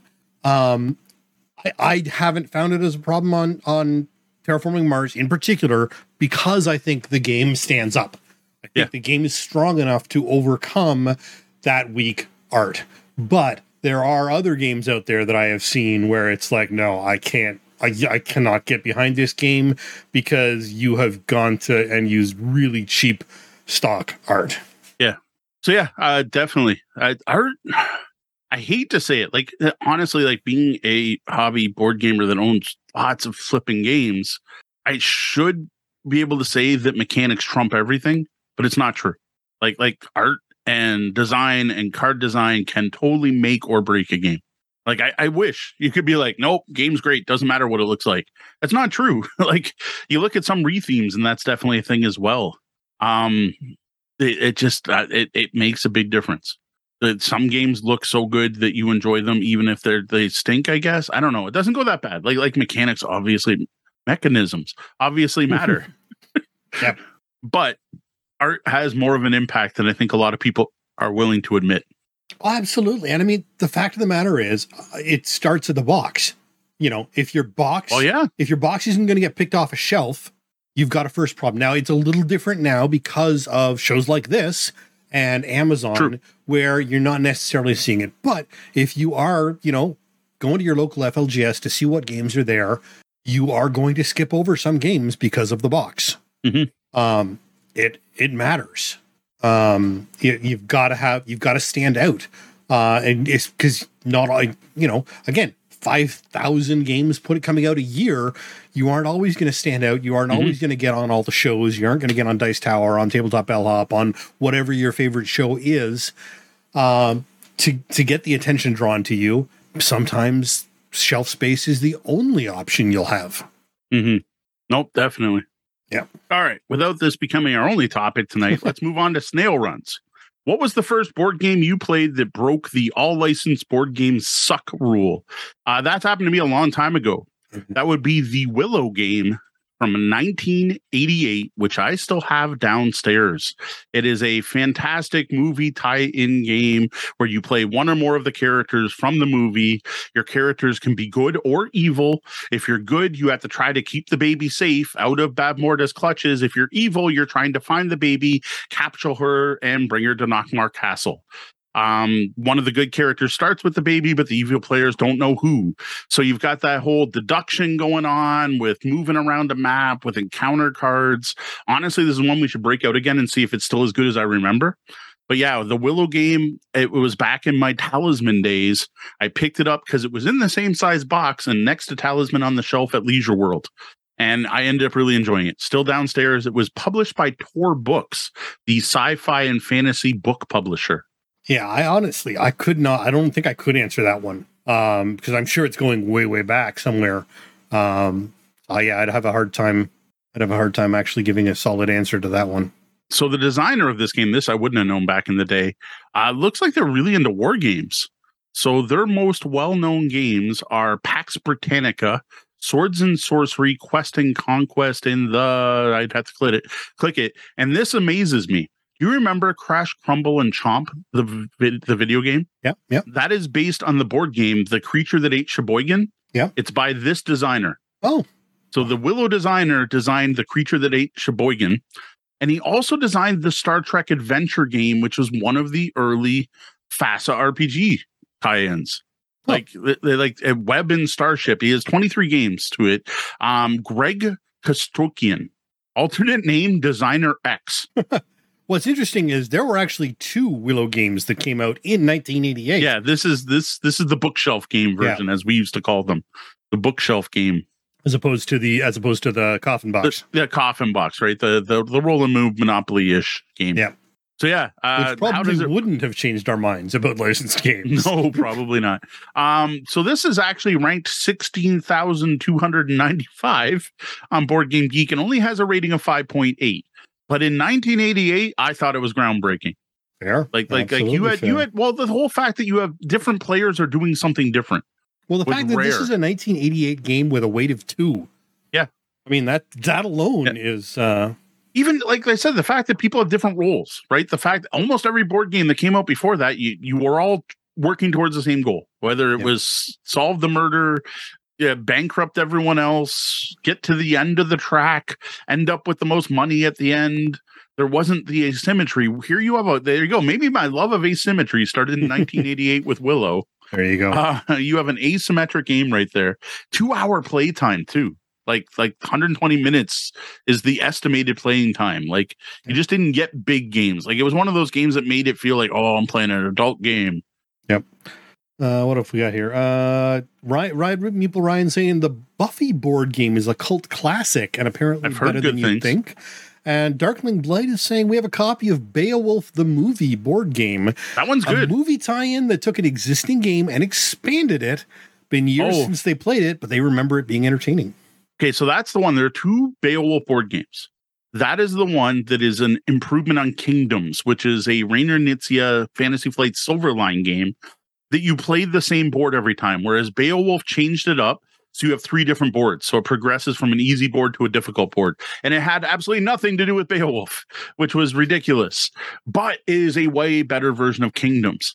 What I like is there was another Beowulf game that was a competitive one that was fantastic where you were going through the actual journey and having to like spend resources and it was based on one of the what, what's credited as one of the first cooperative board games which was the original lord of the rings board game and it's based on that mechanism but it was better than lord of the rings now i will admit i did eventually sell that one i do still have the kingdoms version downstairs now i'm going to see which i'm guessing beowulf the movie is Yeah, probably Beowulf the movie board game is the Is the Kingdoms. Kingdoms. reimplementation. what's the other one that's what i'm oh, trying to find bunch. Like there's a lot of different Beowulf. Beowulf the Legend.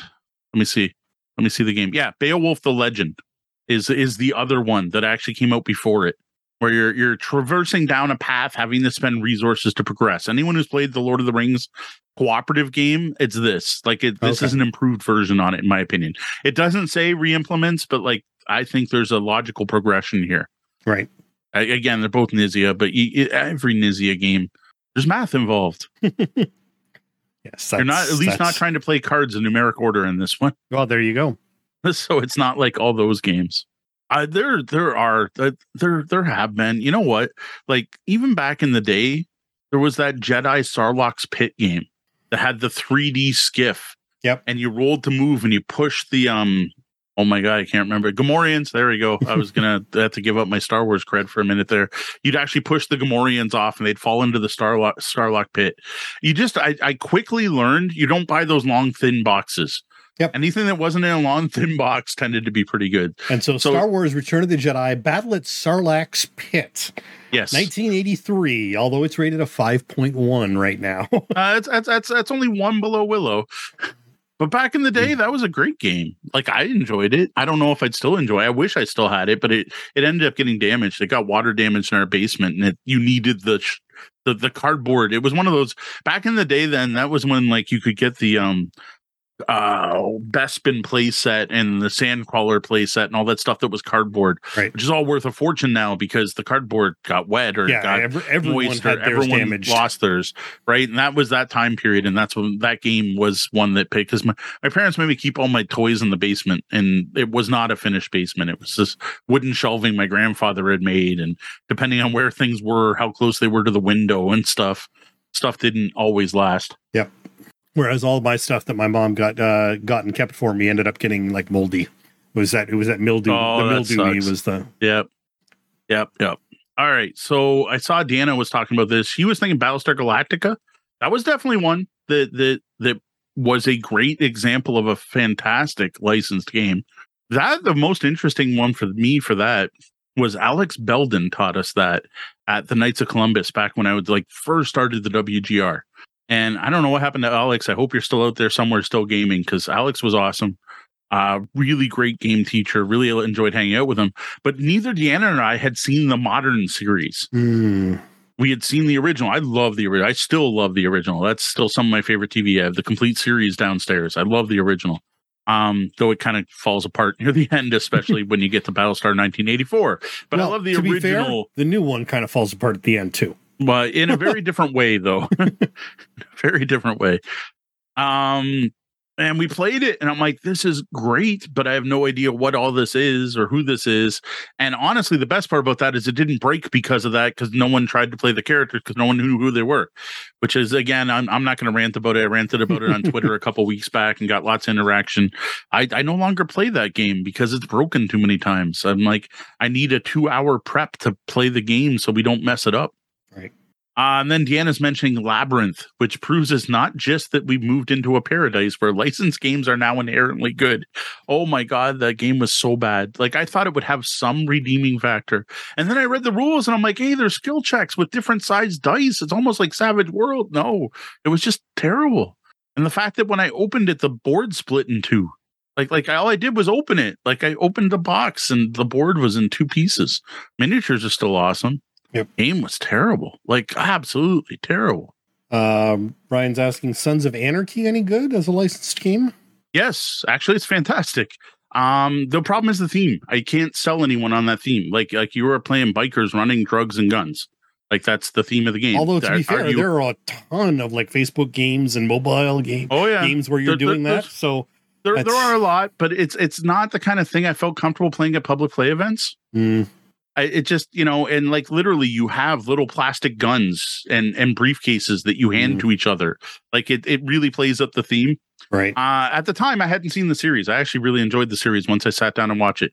Kate bullock was the one that recommended that like as a hey you should actually watch this as a a great show showing off masculinity and a more positive light than you usually see and actually diving a little deeper than or we're bikers and I gotta say the series was good, but I played the game long before that. Now they did retheme it to Dungeons and Dragons.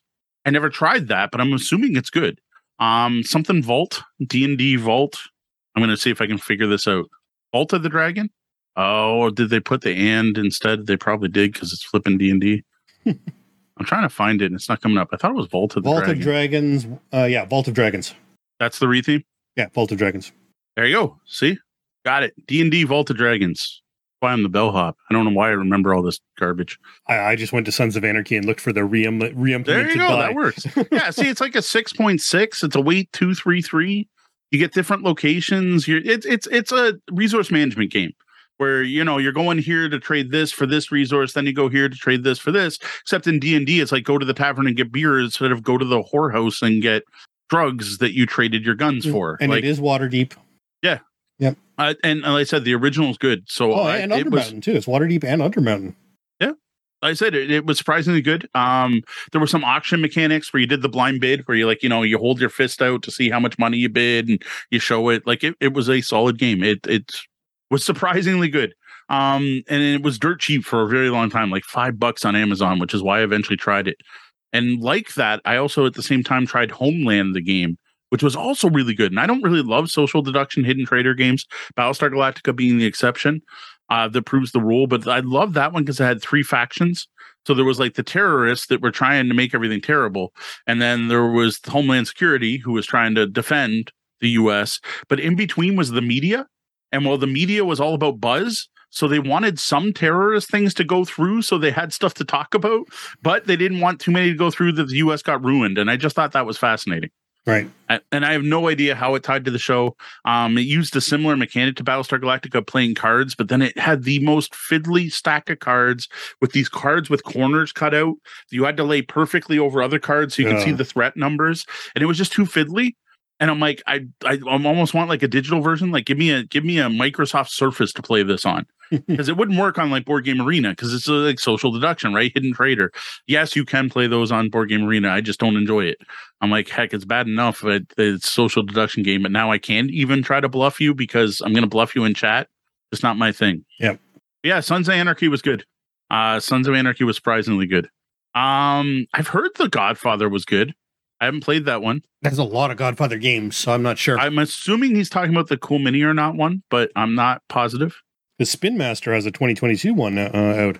Yeah, that one I don't know. Isn't Godfather coming back? Isn't there like a new Godfather movie coming or something? I Oh, thought I I- saw that. I don't know. I think that license is getting rebooted somehow. well, probably Monopoly, the Godfather Collector's Edition, Yeah, sure. Of course. the Of Godfather course. trivia game. Yeah. I have not tried the Cool Mini or not. I do have nothing personal, which felt like a Godfather game. So Godfather Corleone's Empire was the CMON. Yeah, that's the It's supposed to be really good, but it It's looks like they 7.5. overproduced it. It's yeah, a s- it's supposed to be pretty good. Wait, wait, two plus two point six four. Supposedly, it's got some ties to like Blood Rage style of games. So I don't know. I know it's over the top. Orion saying the. Godfather game he picked up is a few years old, used dice and meeples on a track. Oh, Meeple's on the That's track. That's definitely not no. going to be CMON then. No, I'm not sure then. So Square that Box wasn't nothing personal. Mm, Square Box is is the CMON one, but uh, I think nothing personal had Meeples. It very much feels like a Godfather game. It was uh, designed by Tom Vasel. It was the one game he published and then decided he would never publish a game again. Well, it could be uh, Godfather: A New Dawn, 2016 from IDW.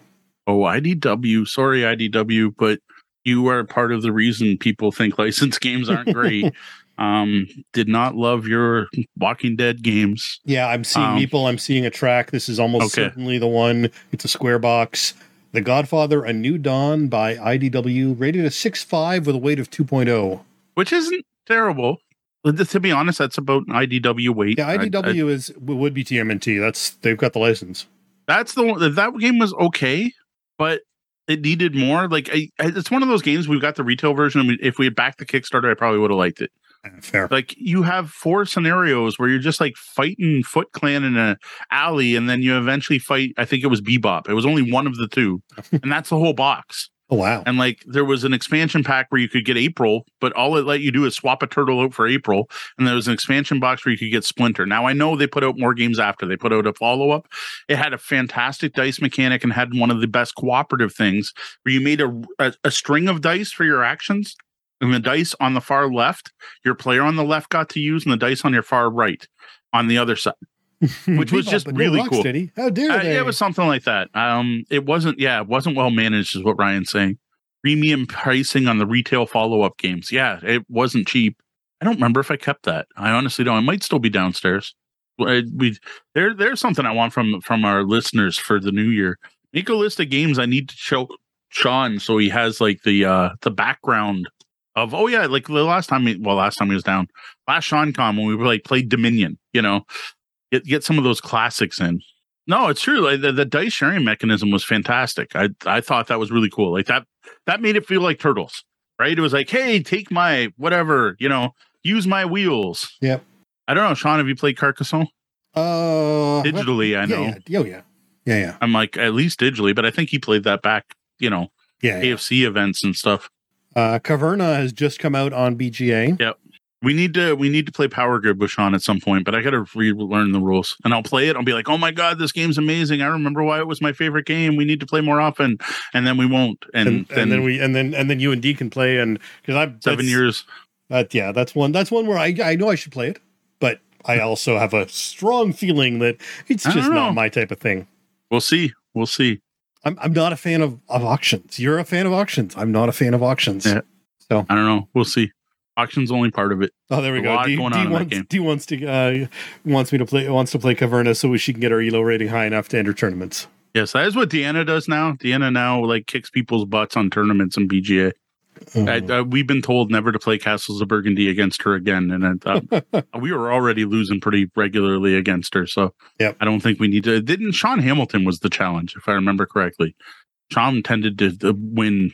Him and D were the ones that were kicking the most butt there. Uh, there was a patch where I was doing really well, but then I think other people figured out my strategy or something. so again, I haven't played is that. actually rated eight point three. Yeah, but I think that's with all the stuff. Like I think it's just not the retail ones. Oh yeah, you're down top 200 on castles. They'll probably way better than us. Yeah, exactly. Uh, this is probably an answer for tech that he hasn't asked. Yes, I still have a ton of games to sell. Like I've been talking about it since what January. Got to happen at some point. Thirty games simultaneously to earn a badge. That's Wow. overkill. See, that's that's. Right, Sean didn't get that one at one point. Uh, oh, the new the game today is Tinner's Trail. Oh, I've heard that's good. That's that's a modern one. I've heard good things. I'm trying to see what all the games. So, uh, what else has come out recently? Did we miss anything from the chat? If you did, please repeat it.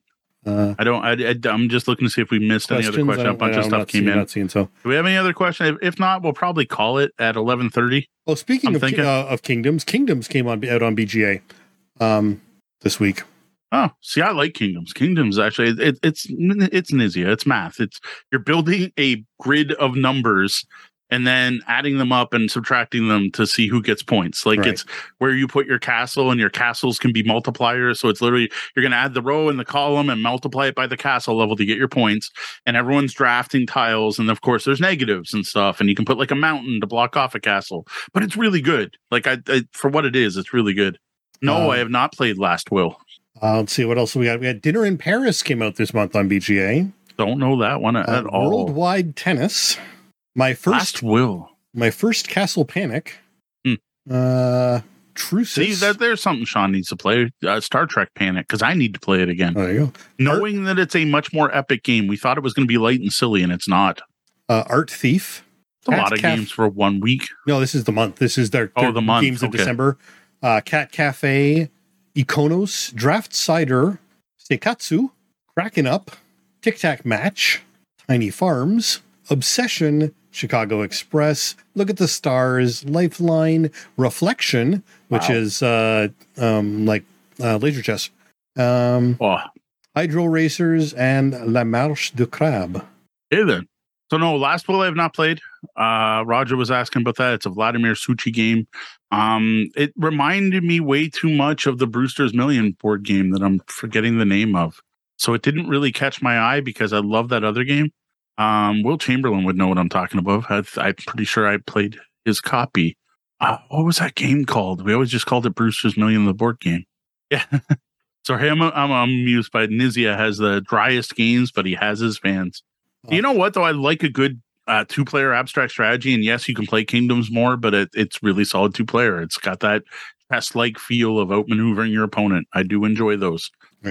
Uh, I, I, I am not a huge fanboy, but interesting uh, a, a bug fix on BGA for Space Base. Uh, one of the cards, Glen 18, 1817-C, was incorrectly configured to require two cubes in four and five player games, and nobody commented and told anyone because it should Mhm. require four cubes, of course, for the Right. four and five player games. No one, no one reported the uh, two cube discount on that card.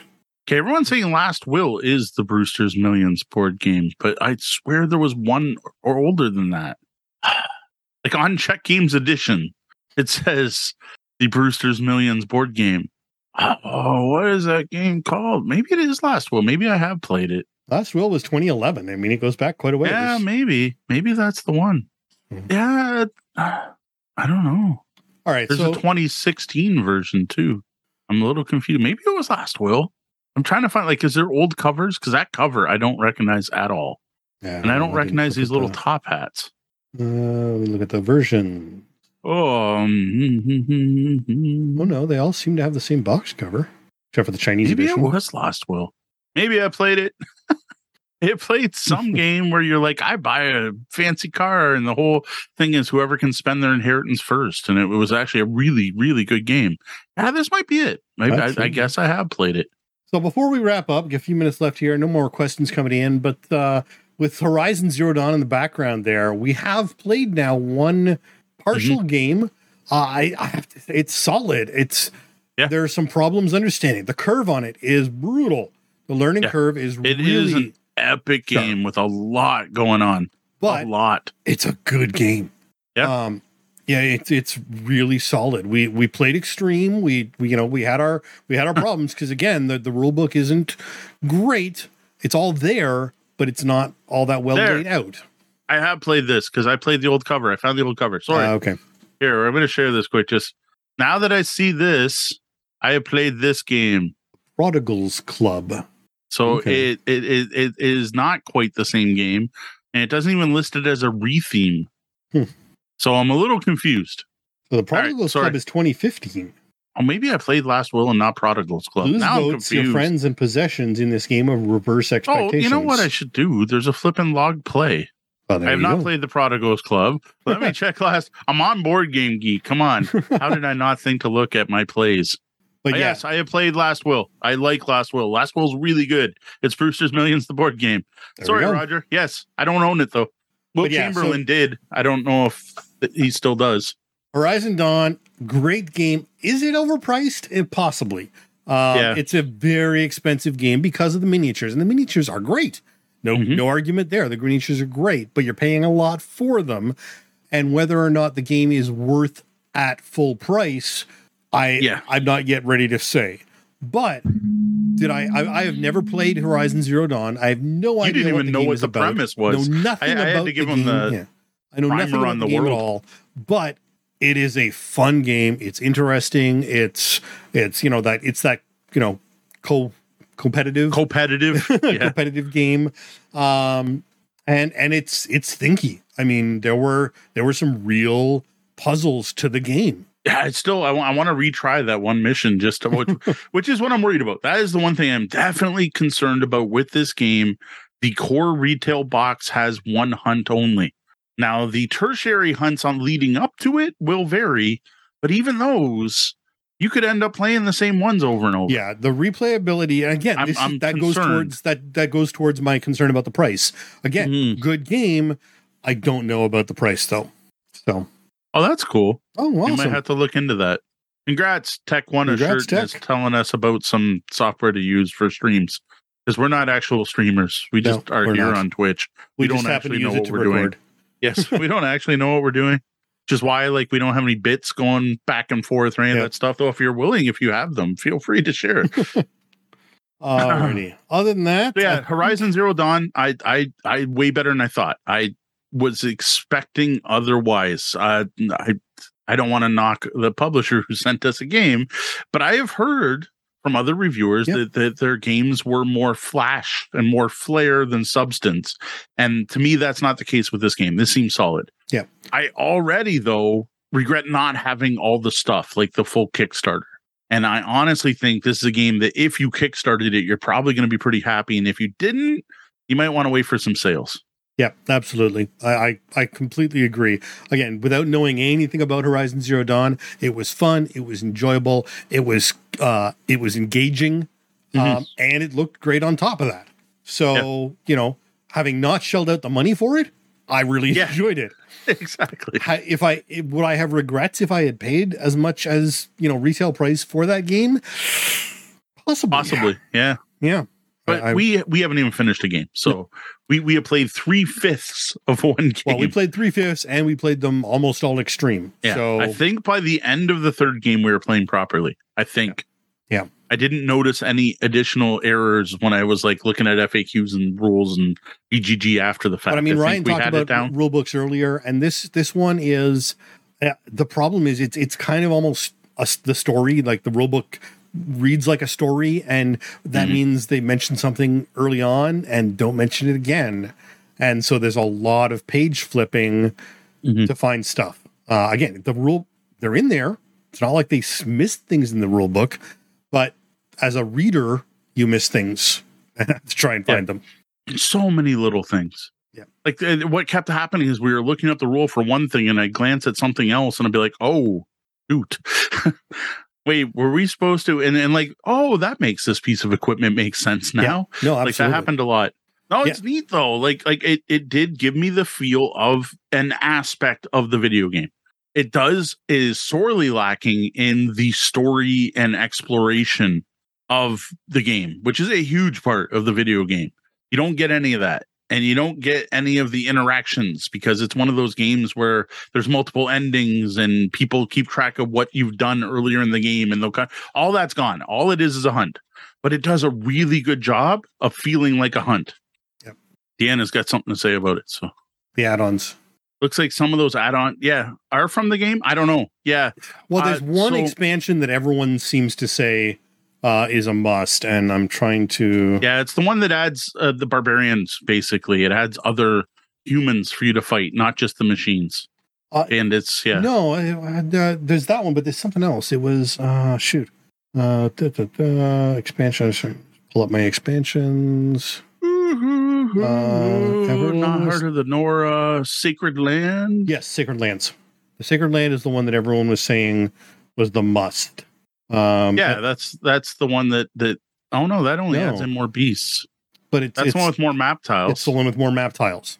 Uh, it's a, it's a bunch more anim- uh, creatures, tiles, tokens, tar- cards, and Two more characters. but it gives it gives you the extra maps, and that's the only other one that gives you maps though that we could find.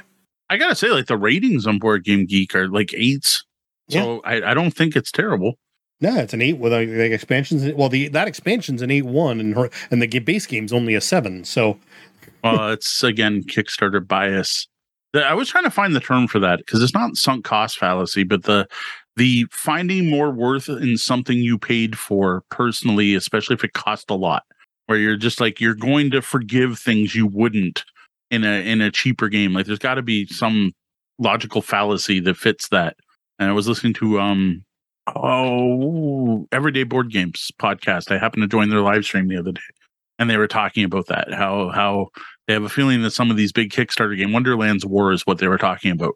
And they're like, it's a little simple and there's this and this. And I, I think a lot of people giving it those high ratings are the trying to justify their own purchase. They're like, well, yeah, look, it's an 8.7. I gave it a 10. Of course I feel happy about spending my $500. It's interesting that the the people rating uh, rating this ones and twos, like the base game ones and twos. No, it's probably for Kickstarter or Steamforged like, issues. Yeah, we hate or, Steamforged, and they didn't communicate yeah. properly with us about this. And I'm like, I don't. It's. I said there there is okay. So there are also other maps. So if you look at Lawless Badlands, also comes with maps. Okay. So I don't know. when we were looking through the Kickstarter, we couldn't find any others. Yeah, I know that was the Kickstarter. Lawless Badlands gives you the barbarian camp to invade, which is a big part of the game. But again, I don't think you get the social interaction. I'm sure it's just the combat of sneaking into a barbarian camp and trying to accomplish a goal before they sent off the alarm, because that's a big part of the game is don't get spotted. Right. But yeah, I, I I'm impressed. Like we haven't finished full game. I was not expecting the game to be so epic. Like like it says an hour playtime, and I think that's an hour per hunt, and you have to do five, so it's like a five hour game. I don't even know we had one quick one, but then we realized we were playing on the wrong side of the board and did the one to two player map instead of the four four right. player map. So, so, it should have been another. 50, it probably you know, should have been 15, longer. It probably should have been twenty five. Right. Yeah, that one looks good. Beauxbaton, we're probably gonna. Yeah, it's not sunk cost because sunk cost is you've already wasted time on something, so you persist. Where I don't think money like it would apply with that. Yeah, casual time. Yeah, I guess. I don't know. When I read sunk cost, it didn't quite get across what I was thinking under promise over deliver. Yeah there's that. Or it's the other way around. It's it's over promise under deliver. Yeah i don't know. It's it's it's yeah the endowment effect i've heard that one. People that overvalue what they have in front of them versus what they don't. This i don't know. It's different. Like it's not it, it i'm gonna like this because i spent money on it is more sunk cost whereas it's like just this you're trying to justify your own purchase by enjoying it more than you actually are. Like, yeah, like, the endowment effect describes a circumstance in which an individual places a higher value on an object that they already own than the value they would place on the same object if they didn't own it. Yeah, but that's like a part of it, right? Maybe it's just a bunch of these combined. Yeah. Anyway, I said we weren't going to get philosophical, and here we go. yeah, yeah. The sunk and sunk endowment fallacy. There you go. There you go. That's that sounds like it's all right. Well, I think we have had an awesome show tonight. Sunken Thanks. endowments. Thanks everyone for coming out before we uh, descend too far down.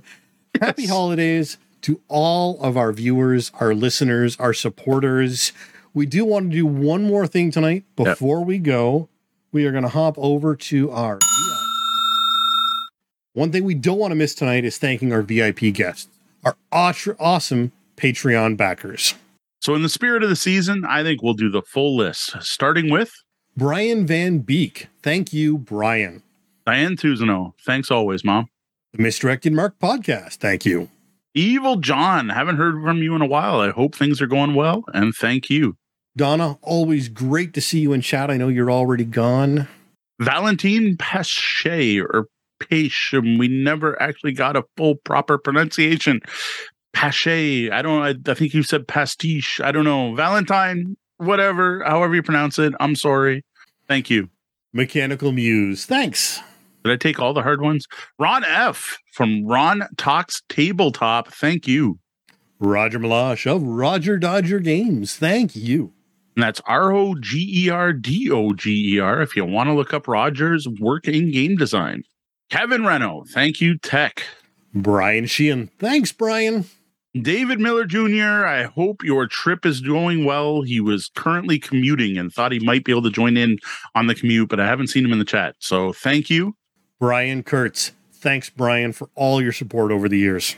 Jeff and Sheila Seuss, who I'm sure can't be here because they're still dealing with a very young babe. Thank you. Kat and Tori, congratulations and thank you. William Fisher, thank you.